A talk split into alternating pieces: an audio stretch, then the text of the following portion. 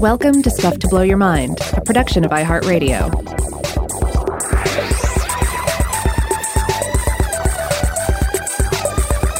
Hey, welcome to Stuff to Blow Your Mind. My name is Robert Lamb. And I'm Joe McCormick, and today we're going to be taking a look at interior spaces. Yeah, the year 2020 certainly brings to mind the old curse, may you live in interesting times. Mm-hmm. And one of the, the factors here has, of course, been the coronavirus uh, COVID 19 pandemic.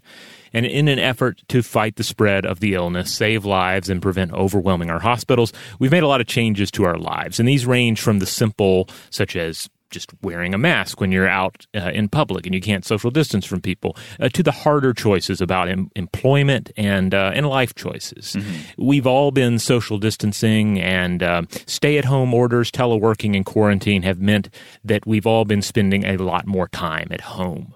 Now, depending on your home, this could mean a lot of things, but we wanted to explore what this means from a biological uh, standpoint for the most part here. Now, now, make no mistake, spending more time at home has absolutely been the right move. But just as it's forced you to focus more on, say, that weird stain on your ceiling, we wanted to focus on the other often unseen aspects of life in the home. Right, much the same way that uh, being, say, on a Spanish galleon out in the middle of the ocean might have made you pay much more attention to the biology and behavior of, of ship rats than you ever would have otherwise. I think uh, being at home more and more is forcing all of us to turn our eyes and maybe our microscopes and magnifying glasses to the corners and the cornices and the shower heads and the drain traps and all of the wonderful places in our house where life dwells. Yeah, uh, we're going to really get into the difference really between the natural world outside of our homes and the unnatural world inside, and get into some ideas about how uh, how we could perhaps enable our interior world to be a little more uh, on the natural side of things. But before we get into all that, uh, I wanted to take a moment here just to discuss the history of houses in general. You know, just to get into the concept of what a house is uh, our, our first and still most important interior artificial environment. So you can certainly look at a home as an artificial cave to a certain extent. And indeed, we have lots of early evidence that early hominids sought out shelter in caves in the same way that uh, many other animals do. Uh, these can shelter one against the elements and against predators. And as recently as 130,000 years ago, cave dwellers were already augmenting these natural interior environments with things like rough stone walls. They were using timbers. So, um, so, so, you know, even 130,000 years ago, we were taking naturally occurring interior spaces and making them a little less natural. Um, and of course, on top of just the shelter that caves can provide, it also seems that caves had a strong sacred meaning uh, to many of these uh, prehistoric peoples those might be important, but ultimately, proximity to water is far more important. Thus, as uh, Kate Spence and Brian M. Fagan point out in, uh, uh, in uh, the, the, a section of uh, the 70 Great Inventions of the Ancient World about homes, most early hominids lived out in the open near streams and lakes. They built temporary structures, and most of this has been lost to time. But some of the earliest evidence of potential structures uh, for homes goes back uh, 1.7 to 0.7 million years ago with Homo erectus sites in southern Africa. And these were potentially contemporary with the domestication of fire. Um, th- these would have been temporary tents. But, uh, but they still would have been artificial interior environments.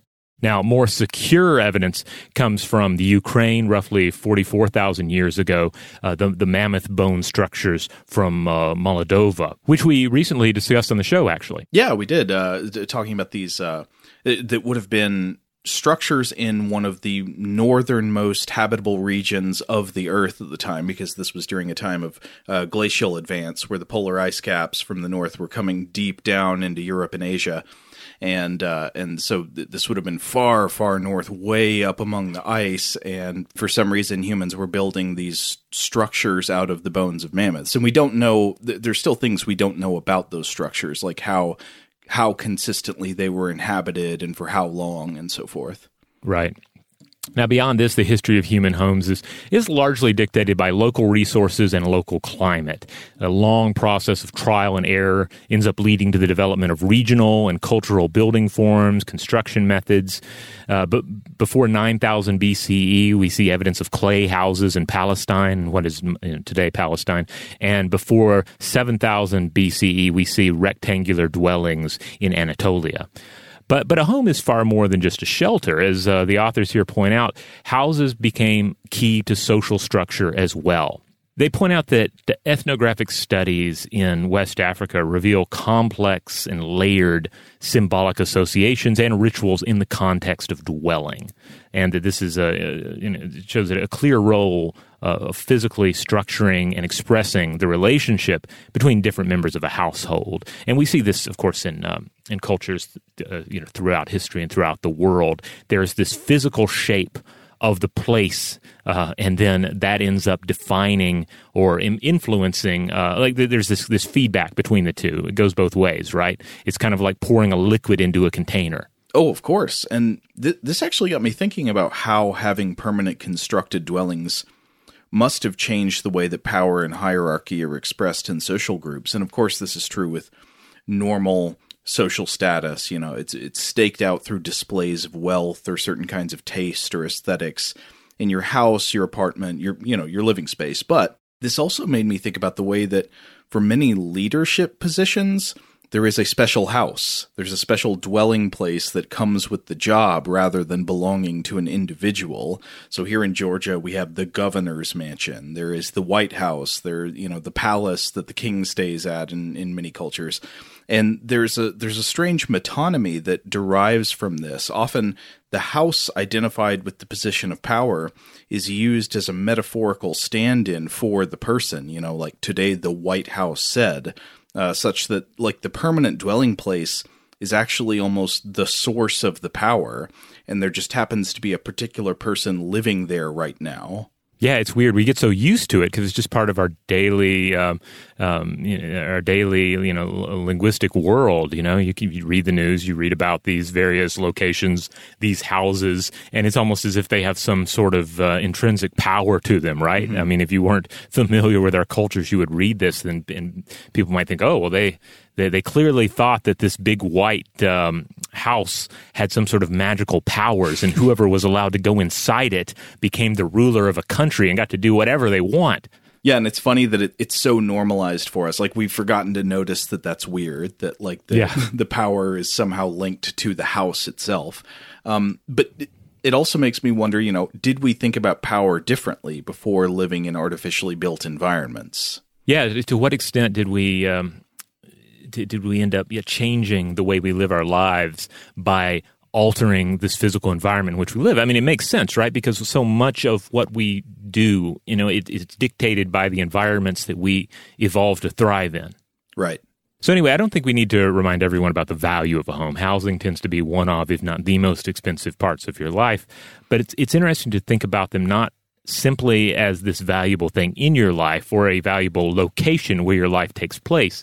The basic idea of the house may be as old as our mastery of fire, and it forms out of and forms ideas of who and what we are. And it, of course, it, it may do so in more and more powerful ways every year as humanity slowly transitions to become a more indoorsy, on average species all the time. I was reading some interesting figures about this trend in a book by the science writer Emily Anthes, uh, and the book is called The Great Indoors The Surprising Science of How Buildings Shape Our Behavior, Health, and Happiness. This is a really interesting book, and uh, I'm going to refer to it throughout this episode because she has a, a, an early chapter that's very good about the microbial ecology of indoor spaces. But she also gets into some interesting territory about the trends in how much built environment and floor space we're actually creating. Obviously, this currently varies a lot by culture and climate, but in some parts of the world, humankind has transitioned to an almost entirely indoor existence.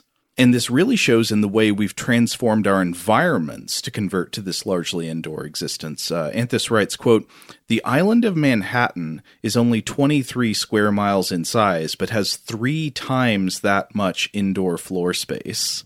Wow. And furthermore, she refers to a report put together by a United Nations commission in uh, 2017, which concluded that over the next 40 years, humankind is going to roughly double the amount of indoor floor space that exists currently. And the way this works out is, quote, those additions are equivalent to building the current floor area of Japan every single year from now until 2060. Wow. That much floor is going to take a lot of pine sol.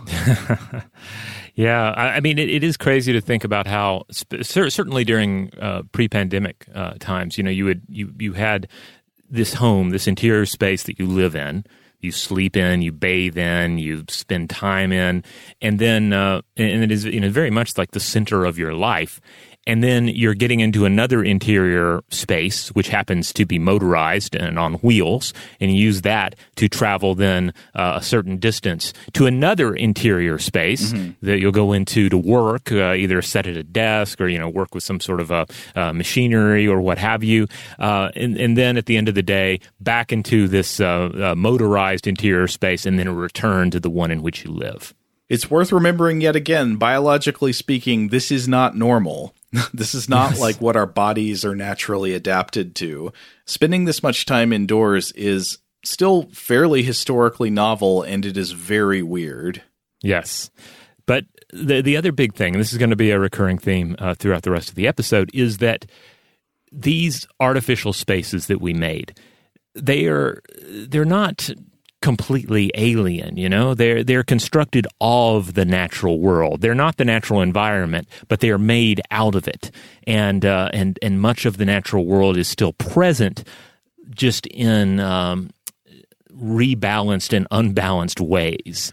Uh, so th- that is going to be what we're going to really get into. Like what in creating these interior spaces what sort of environments have we created Right. Indoor spaces are not unnatural in that they are completely separate from the rest of the world, but they're also not just like outdoor spaces. They're kind of like a, a, special niche environment, like a like a cliff face or an island. You know, it's a place where you yeah. have to investigate. Okay, what kinds of life from around and other places are going to colonize this space? Yeah, and and who are your roommates? Who are your inhuman roommates in this space where you've been trapped uh, these uh, past several months? Well, maybe we should take a break, and then when we come back, we can start talking about those inhuman roommates. All right, we're back. So, uh, Rob Dunn, a professor of applied ecology at North Carolina State University in Raleigh, wrote an excellent book uh, titled Never Home Alone From Microbes to Millipedes, Camel Crickets, and Honeybees The Natural History of Where We Live. That's a nice long title. I know you, you like those those long colon titles. I, uh, I there, want Joe. like a whole paragraph after the colon. but uh, it's, it's, as far as they go, it's a pretty good title. Anyway, it came out last October, and it's uh, currently available in all formats. So, however you read your books. But uh, I, I remember hearing an interview with the author around the time that came out, and I, I picked it up for this episode because it's uh, yeah, it's it's it's just a very well written book, and it really gets into some just crazy, uh, mind bending facts about these artificial environments, most of which we won't even really be able to get into in this episode, uh, but we wanted to, to touch on it. So if, if you look around at science papers, you'll find Dunn's name um, all over the place uh, when it comes to this area of microbial life. Uh, for instance, he's the co author on a 2018 paper that found that chimpanzee treetop beds, which are like a daily affair, contain fewer microbes and uh, arthropods than human beds which is not shocking given again the, the idea that our beds are kind of like set in place um, you know we will change the sheets but it's not every night probably whereas the chimps are going to be refreshing things a bit more uh, also 35% of the bacteria in human beds stem from our own bodies. That includes fecal, oral, and skin bacteria. Yeah, the way I heard it put, because this is covered in Anthes's book too, is that with the with the human bed, basically you're just going to find tons of human type stuff in it. But for mm-hmm. a chimpanzee's bed, you will find you know bugs, arthropods, and microbes in in this bed. But they're almost all from the surrounding environment. Uh, the way it was put was that you might not be able to tell that a chimpanzee had ever been there. Right. Very strange. Yeah. But from Anthes's book, there's a so there's a chapter that discusses a lot of the work of the same researcher, Rob Dunn, the, the ecologist at North Carolina State, but also a researcher that he's collaborated with a lot named uh, Noah Fierer, who's a microbiologist at UC Boulder. And there's a part where it talks about a survey that they tried to conduct called the Wildlife of Our Homes Project. It was a pilot study they started in North Carolina. And so what they would do was they would get a bunch of families to take cotton swab samples of seven different surfaces from inside their homes. And this would include a countertop, a cutting board, a refrigerator shelf, a pillowcase, a toilet seat, a TV screen, and then the trim around an interior doorway. And the results were interesting. They found more than 2,000 types of microbes in these samples, and there were distinct microbial habitats within the house. So, perhaps unsurprisingly, kitchens would have a lot of bacteria that are naturally associated with food that might be, you know, found on food or aid in the decomposition of food. Meanwhile, doorways would have a lot of environmental species, stuff you might find outside the house, you know, things you would find on plant leaves and in the soil. But then this was the the quote that really stuck with me. Uh, Anthes writes, "quote From a microbiological perspective, toilet seats and pillowcases looked strikingly similar. Both were dominated by bacteria that typically live on our skin and in our mouths."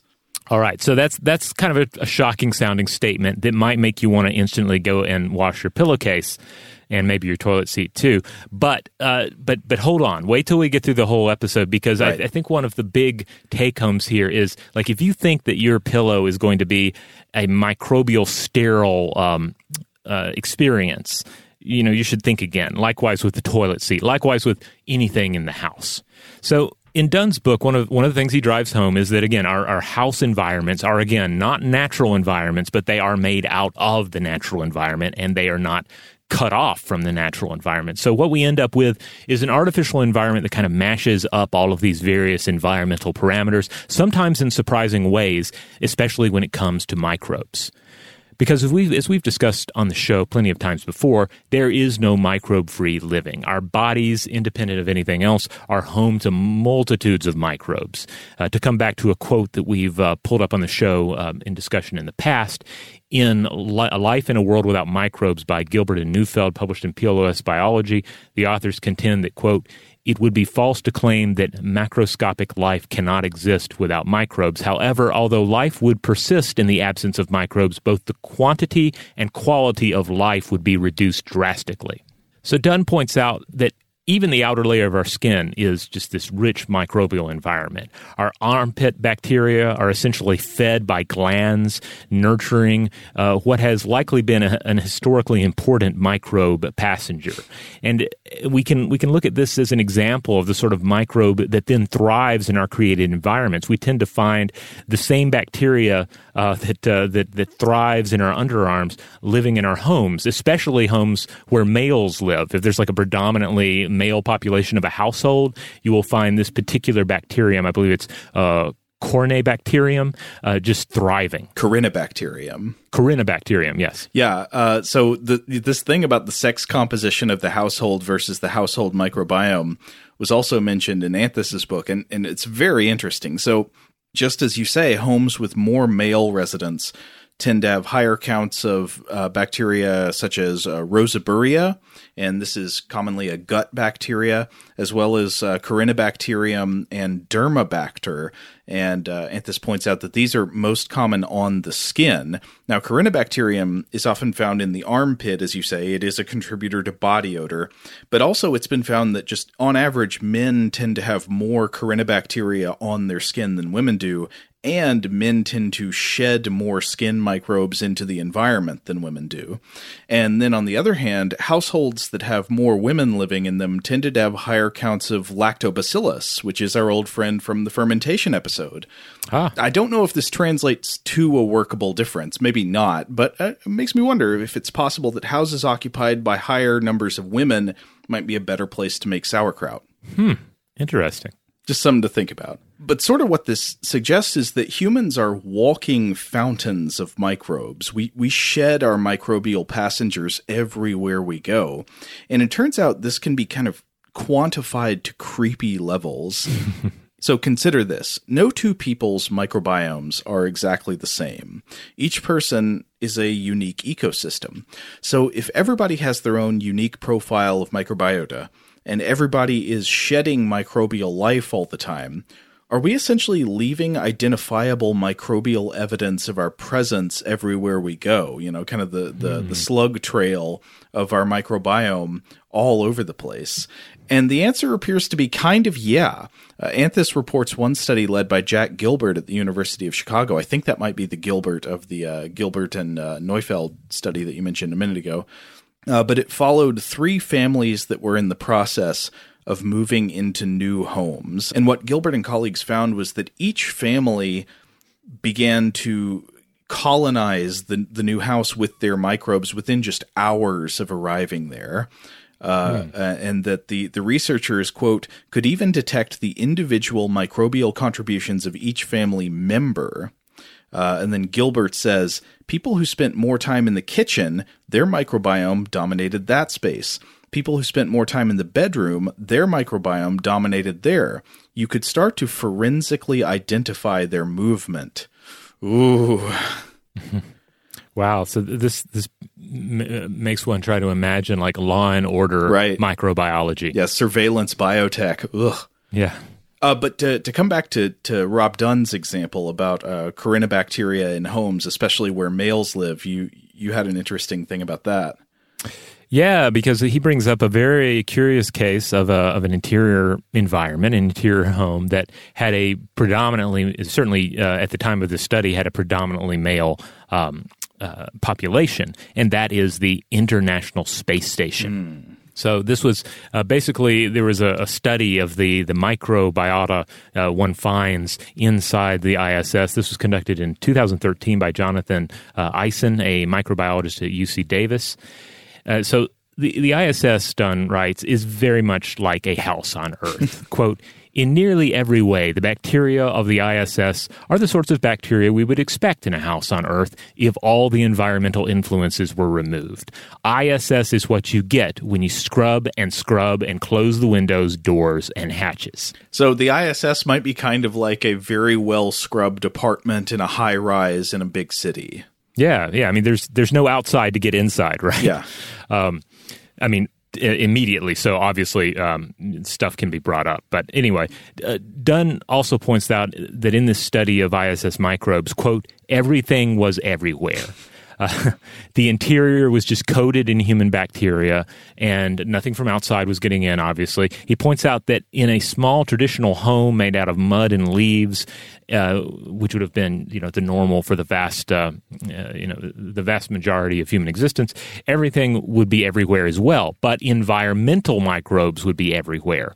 What's outside would be inside. But for the ISS, there there is no outside really. It is a you know this sterile environment that is then inhabited by human beings, certainly, but then inhabited, populated by human microbes. Right. So so environmentally sterile, but heavily colonized by what the humans bring with them. Right. Uh, he writes, quote, if you scrub and scrub your home, this is what you may achieve too.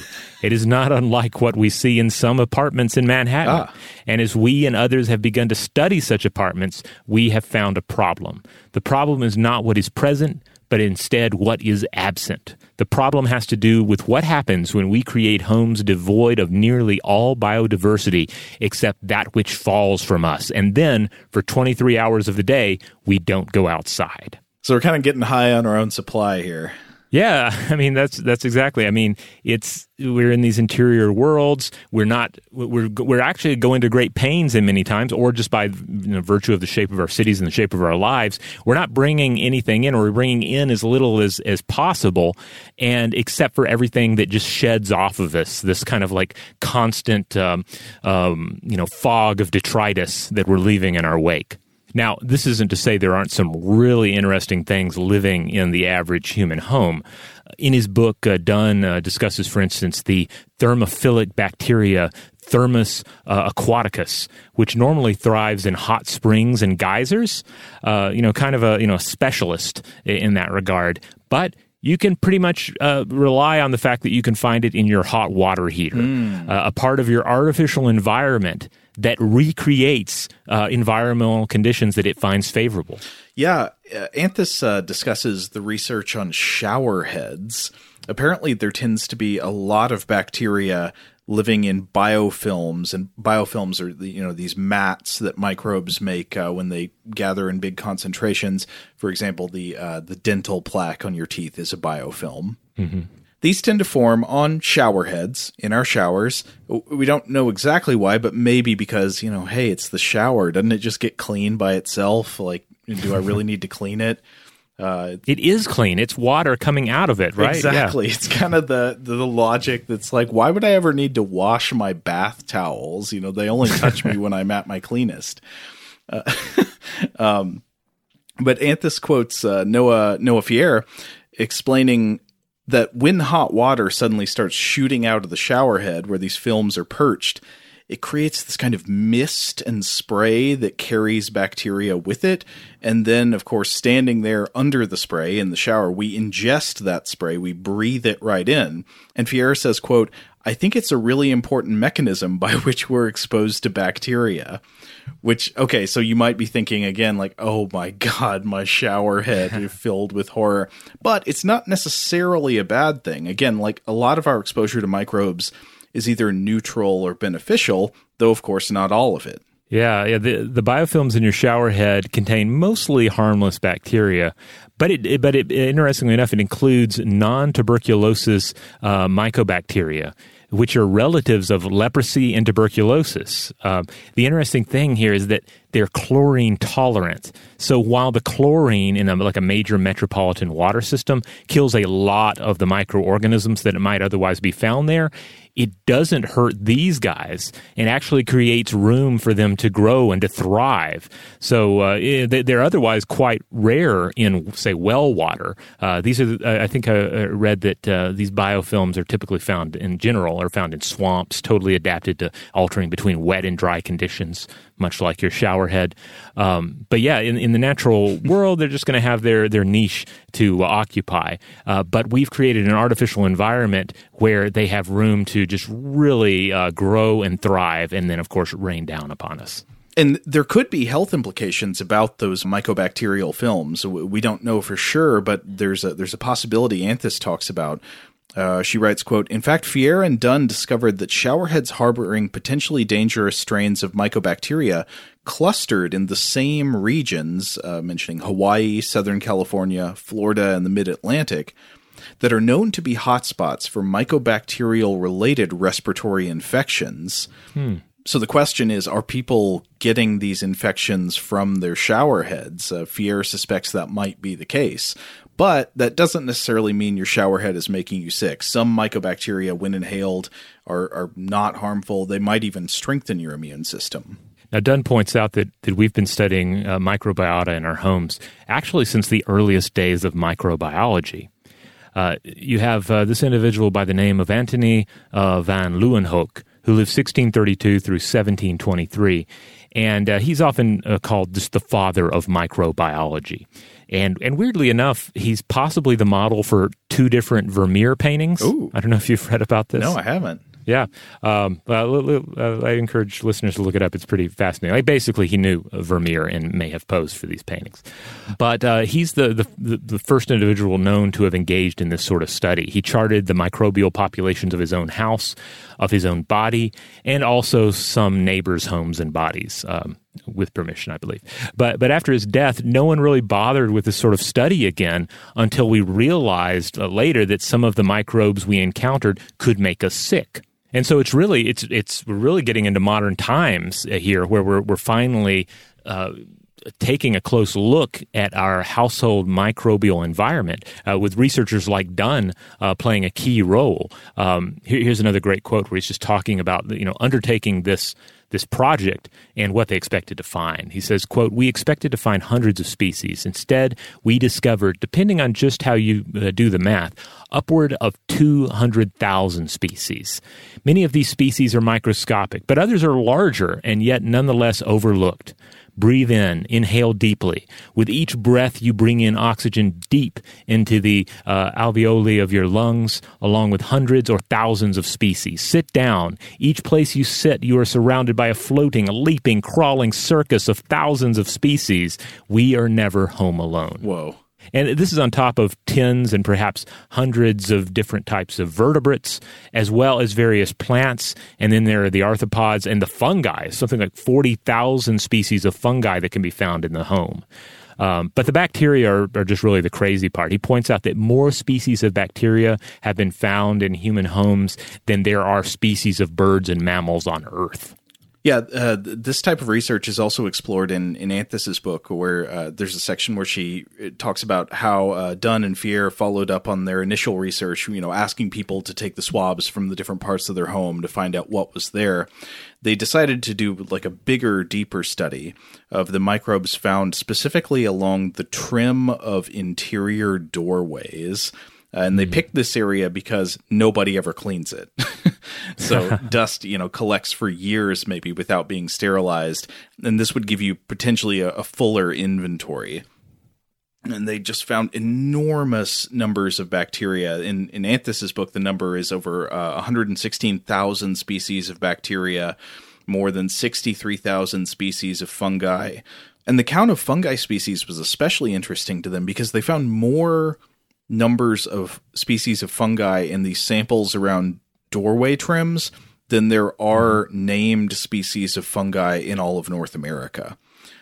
so wow. It means that inside our houses it's it's very likely that there are species of fungus that have not yet been discovered or, or cataloged by science. Uh, and they also found that uh, that for some of these samples there was more uh, fungi diversity inside the house than outside the house, uh, which just uh, which uh, reminds me of the scene in Primer where they don't realize they've created a time machine yet, and they think that that the box that they put together is an incubator for mold. Oh, I forgot about that detail. It's been a while since I've seen that one. And fungi in our homes are somewhat different than bacteria in our homes. So they have a different different vectors and different ways of living.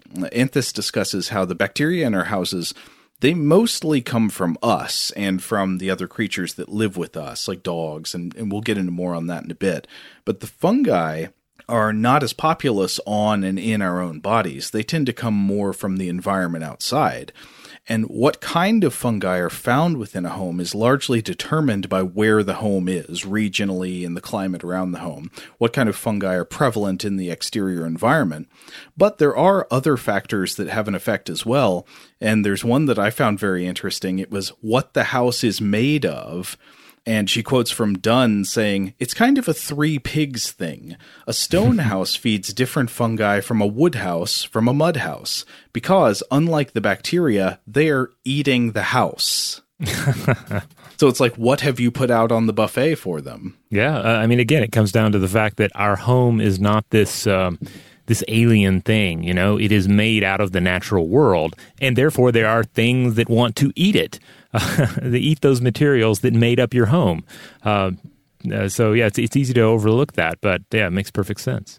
So obviously, I'm sure some people, despite our, our warnings early on, are like, okay, I'm just getting the bleach. I'm going to sterilize my entire living space. Maybe now we should explain why that, that might not be a good idea. Yeah, that, that might be your inclination. And, and really, it, it kind of falls in line with what advertising has has been uh, has been telling us for years. Uh, you know, the sort of world that we grew up in, where it's like we got to disinfect the house, you got to keep the house clean, as if there is this absolute cleanliness, this no biotic um, uh, aspect of our homes.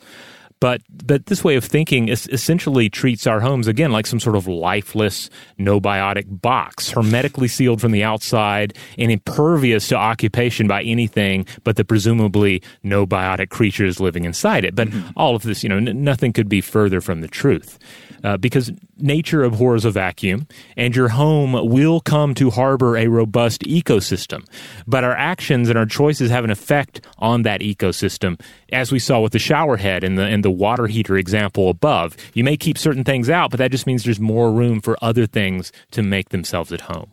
All right, well, we need to take a second break, but we will be right back with more. All right, we're back. So, raining antimicrobial death down on your apartment or house is uh, is also crazy. Given that, as Dunn and uh, Sebastian Tilch uh, discussed in a 2019 study published in Nature Ecology and Evolution, only a relatively small proportion of the microorganisms in our environment actually cause disease. Mm-hmm. It's also worth noting that insects and other uh, arthropods, especially spiders that live in, in the home, are important actors in the ecosystem as they can exterminate mosquitoes, bed bugs, cockroaches, and houseflies, all of which actually can transmit diseases. And it's not a universal thing around the world that people see a spider in their house and say, oh, we've got to kill that. Like some cultures are much more tolerant of spiders with the knowledge that they're performing this important cleaning service. Yeah, I, I, I personally like seeing the spider in the, the bathroom every day. You know, it's it's a friend. You know that it's it's he, he or she is working to uh, to to help make this bathroom a better environment. In that paper by Dunn and Tilch, uh, the authors agree that there, there's simply no need to wage devastating war against all of these organisms. But more to the point, a lot more work is needed to determine just what sorts of environments are more susceptible to the bad stuff. Uh, another interesting wrinkle in all of this is that, uh, and, and this is one Dunn discusses in his book, is exactly what household dogs reveal about the contrast between the exterior ecosystem and our interior worlds. Dogs are amazing at bringing you filth. I think about this with my dog every day. It's like it every single day he's like, "Let me nourish your microbiome." Well, I think ultimately the way to look at it is the dog is not just bringing filth in, the dog is nurturing your filth. Like there's going to be filth. Mm-hmm. If you wish to categorize the microbial world as filth, uh, there's no escaping it. Um, so the, the, dog is ultimately just bringing something to the equation. Mm-hmm. So for a lot of us, we tend to leave our, our, artificial interior world. You know, again, hop into another uh, one that happens to have wheels, travel to, to work, come back, etc. Uh, a lot of us do get out into the natural world, but there are plenty of us that don't do it on a regular basis. If you have pets, indoor only varieties contribute to the microbial stew that is your home, but there's no beating a dog for a bridge between inner and outer ecosystems. There's also no beating a dog, just in general. I don't want to encourage anybody. Uh, but for starters, your dog is likely drawing you out into the outside environment. Uh, you know, you're going to probably, hopefully, you're going to take your dog on walks. You're going to, you know, go out into the world with it. But at the very least, that dog is going out to get all up in the natural world and then bring some of it back home. This this has been your experience with as a dog owner, correct? Oh yeah, yeah, absolutely. Now, now there are certainly harmful possibilities here, such as if your dog were to bring back fleas or ticks. And, and this has always been an issue, uh, with ancient Egyptian dog remains showing signs of brown dog ticks, which certainly do carry pathogens. But there's also a plethora of, of harmless effects and a seemingly beneficial uh, impact as well. Dunn points out that by looking at household microbes alone, first of all, one can tell if there's a dog in the house at all 99% of the time. Uh, the dog just leaves a microbial footprint uh, that's hard to miss. Uh, but uh, uh, beyond this, it's hard to tell at this point what specific effects dogs and cats have on the inner microbial environment because there's a lot of complexity there. But Dunn says that we certainly see, especially in urban environments with dogs, that the children in those households are less prone to allergy and asthma. So the dogs might actually be a vehicle connecting the children to nature. And just the dirt on their paws, for instance, might be enough uh, to essentially provide some sort of um, uh, replacement for spending time in nature and, and in the natural microbial environment. Yeah, this is the connection to what used to be known as the hygiene hypothesis, though Anthes notes that some researchers have pointed out that this name can be kind of misleading because the the point of the hygiene hypothesis is not that you like shouldn't wash your hands. Uh, it's more mm-hmm. about having an exposure to a diverse array of microbiota early in life can, if this hypothesis is correct, help uh, help strengthen your immune system in various ways and make you less prone to say allergies and asthma and things like that. More recently, people have tried to to recoin this thing not as the hygiene hypothesis, but as the old friends hypothesis. Oh, like the the, the natural microbial world is an old friend, right? That we should reacquaint ourselves with and that it's good to get acquainted with early in life. Uh, Not necessarily that you like shouldn't wash your hands or shouldn't wipe down the counter after you've been slicing chicken or something. Yeah. now, this is primarily with dogs. With with cats, there seems to be far less of a connection. Uh, and also, it's noted that in rural environments, uh, we see less evidence of this. And the idea is that individuals in a rural environment are probably getting more exposure to the, to the outside, to the natural world in general. So the dog isn't going to make that much of a difference. The dog is less of a, a tap of hot and cold running exterior microbes. and I think all of that helps to underline you know our desire and our and indeed our need to get out of the house and interact with nature on a regular basis. Uh, Dunn says that that one day we might be able to manage our interior microbiota in a way that will help ensure that we're healthy and uh, and that you know everything's in balance.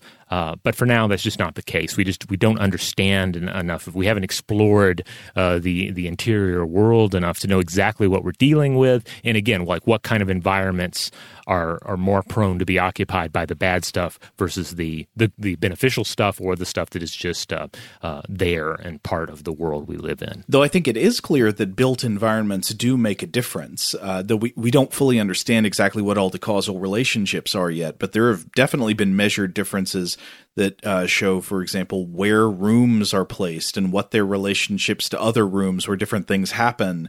Uh, that that does affect what kinds of uh, microbiota we find in those rooms. Uh, just the hmm. example of having open windows that open to the outside world, as opposed to having a room that's all closed off to the outside world and just uh, ventilated by you know HVAC systems. That makes a difference to what the microbiome of the room looks like. Yeah, I mean, I mean, even if the windows don't open, you know, we've looked at studies before that have looked on the psychological impact of just being able to see the outside world, especially in uh, hospital environments. Yeah. Uh, and and we do know a few other things too. Like we, one of the things that Anthes mentions, it seems to be a pretty straightforward finding, is that one good way to encourage healthy ecosystems of microbes within the house is basically to keep the house dry. Moisture seems to activate a lot of unwanted fungal activity, uh, but you can mm. still have a lot of healthy microbes with the house that's that's relatively dry. Uh, you know, it, she says that a lot of these experts who are looking at this do not recommend using antimicrobial agents in the house, as you've been talking about. So there are a few things we know, but yeah, there's still a whole lot more to learn about the interactions between our, our living space architecture and our home cleaning regimes and all that stuff with the microscopic invisible world. Yeah, and it's interesting. I mean, obviously, it's going to be more of a challenge in damper environments, say like um, you know a, a rainforest environment. But I guess there, I guess one is tempted to to ask the question: Well, what are the traditional modes of housing? You know, what were the uh, were the were the, the trial and error developments in housing there versus the um, the, the modern uh, solutions that have been brought in from other environments uh, without perhaps without really taking uh, full account of the local conditions? Yeah, that's an interesting question. I haven't considered that. Yeah, I, mean, I don't know. You, you, walk around any given neighborhood, right, and you, you you see these trends in homes, and occasionally you'll see a home that is that's clearly out of place, but it makes you wonder, like, just how out of place is it? Mm-hmm. Is the design like not suited for the uh, you know the, the, energy consumption rates or the uh, or or just the like the the, the the, level the amount of sun you get in a given um, uh, part of the world uh, that sort of thing.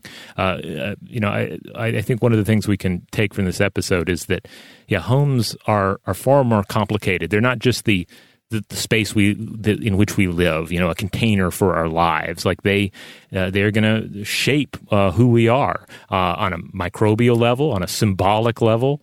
Um, it's uh yeah, it's it's it's mind blowing stuff. Definitely. And then sometimes you find yourself, you know, during a pandemic, spending a lot of time in your closet recording podcasts, uh, in your laundry room. Yeah, rooms that were never designed or intended for this kind of lengthy habitation. Luckily, my uh, my closet here does have an air vent in it, oh. um, which has been a lifesaver. I don't think my laundry room does. I'm just oh, checking man. around for it. I have uh, I've had a few sweaty times in here. Well, it's this good news for when the the winter sets in, right? For both of us, because uh, I think this is going to be pretty cozy in here. And if you get uh, cold in the laundry room, you can always just turn on the dryer, right? I'm really trying to get it set up so that I can record from a different room. I'm trying to to make a different room in the house less echoey, so I can get good sound and not have to hunch over next to the washing machine. I am digging an earthen pit in my backyard, which um, I am told will have a really good uh, uh, sound insulation. So we'll see how that goes. Mammoth Bone Studio. Yes. All right. Well, there you have it. Uh, hopefully, this provides some some food for thought. Again, we are not trying to encourage uh, anybody to uh, go on a um, uh, any kind of a killing spree in their house concerning microbes or arthropods or anything like that. just we thought that as we're spending more time looking at our homes and thinking about getting out in nature, uh, we should really look at what the in, the relationship between those two environments actually is. In the meantime, if you would like to check out other episodes of Stuff to Blow Your Mind, well, you can find us wherever you get your podcast and wherever that happens to be. Just make sure you rate, review, and subscribe. And if you get in touch with us, I mean, clearly we'd love to hear your thoughts on this episode. How do you relate to the content here? Uh, how does it change or back up your own thoughts and observations concerning your interior environment or the external world? Huge thanks, as always, to our excellent audio producer, Seth Nicholas Johnson. If you would like to get in touch with us with feedback on this episode or any other, to suggest a topic for the future, or just to say hi, you can email us at contact at stufftoblowyourmind.com.